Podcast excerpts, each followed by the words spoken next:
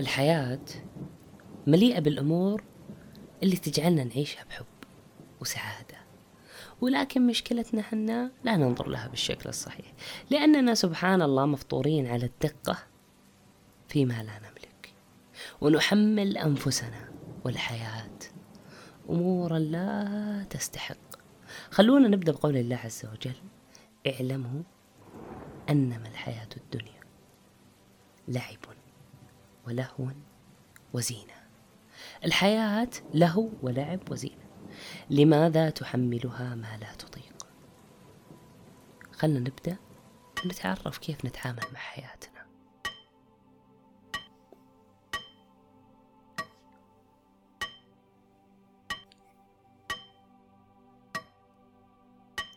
كلنا نمر بظروف تجعلنا نوقف وتتعرقل حياتنا، ويمكن أنها تدخلنا أيضا في صدامات مع ذواتنا، ونتمنى أننا نكون بحياتنا كذا أو مثل كذا، سواء كذا كان شخص أو مكان أو حتى وظيفة أو حتى جامعة أو حتى مدينة أو حتى جنسية.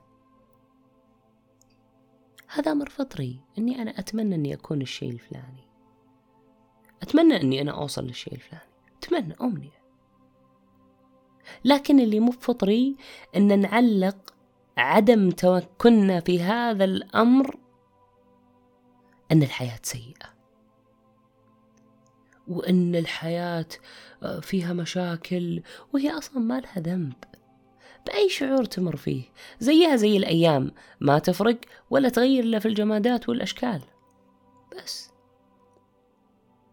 لو مر على واحد 20 يوم بدون ما يجرب أي تجارب، هل بيتغير؟ ما راح يتغير، هو نفسه. في قصة اسمها قصة السيد عادي.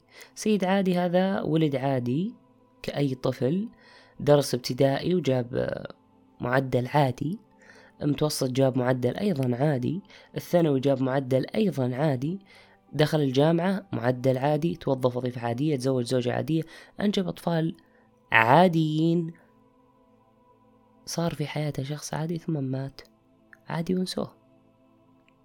زي كذا الأيام، ترى الأيام ما تغير، الأيام ما تبين إلا بالتجارب. أيام بدون تجارب ما يفرق، حياة بدون تجارب برضه ما لها فايدة. لكن خلنا نرجع لرؤيتك أنك تقول أن الحياة سيئة وأن الحياة غير جيدة. خلنا نرجع للي وصلك لهذا المستوى من الضيق أو التعب أو عدم النجاح. يمكن أنك أنت مقصر في جوانب الحياة الأساسية والتأسيسية اللي عرفها أغلب العلماء أنها 8 أساسيات في الحياة، وبعضهم يسميها مجالات في الحياة وبعضهم يسميها عجلة الحياة، لكن عموما هي 8 مجالات. المجال الأول هو الديني، علاقتك أنت مع الله عز وجل في عباداتك. الأسري، علاقتك مع أسرتك الصغيرة، أسرتك الصغيرة. العملي، علاقتك في عملك، كيف أنت تشتغل، هل أنت تشتغل، ما تشتغل. العائلة، علاقتك بالعائلة الأم الكبيرة جدا. مالي، كيفية استخدام المال عندك، توفيره، صرفه، اكتسابه، كيف. تطوعي، هل أنت تتطوع في أشياء في حياتك. اجتماعي، هل أنت في المحيط الاجتماعي العام سواء من الأقارب وغير الأقارب عندك رؤية اجتماعية.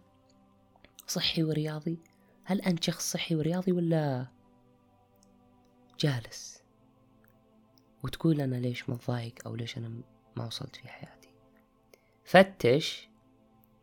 فتش ليه عندك قصور في جوانب حياتك. يمكن أحد الجوانب اللي ذكرتها فوق في نقص.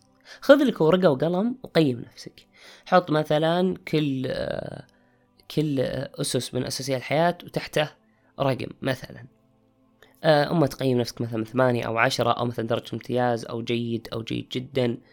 بالنهاية نم على جنبك اللي يريح، قيم بالطريقة اللي تناسبك وتسعدك.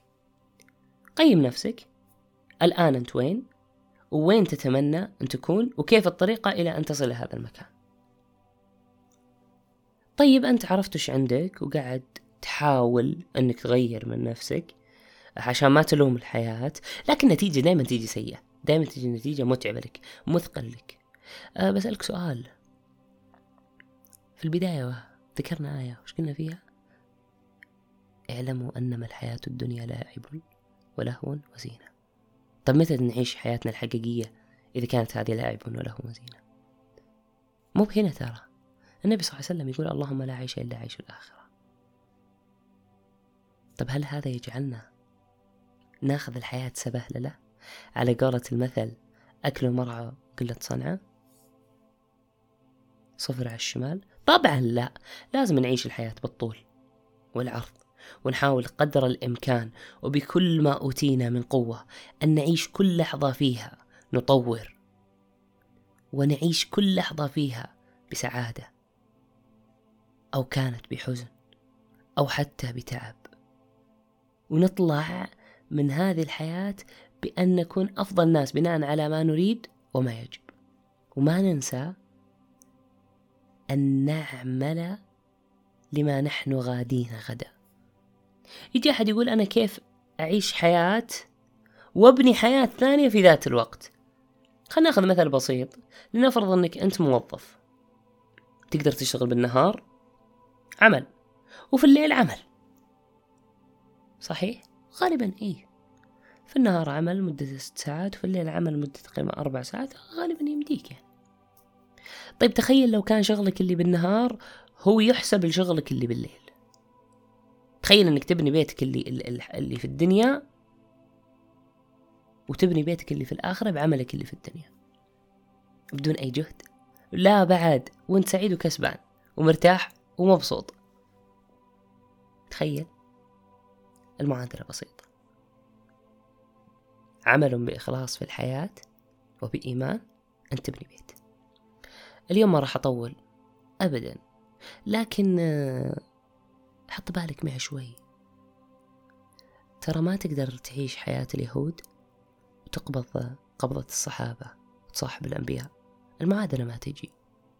طبعا كل شيء بيد الله تبارك وتعالى، وفي أمان الله. يا رب لك السعادة الدائمة والرضا، ويسعدنا دائما إنكم تشاركونا طقوس استماعكم لقاء الشعب عبر حسابنا في تويتر. وزي ما يقول عبد الله علوش، على حسب ما مرني ومن تجارب الأولين وجهة نظر وجوز فيها الاتفاق والانقسام. الحياة بسيطة وتحملها كل هذا. كان معك جاسر من بودكاست غشة. شكرا من القلب.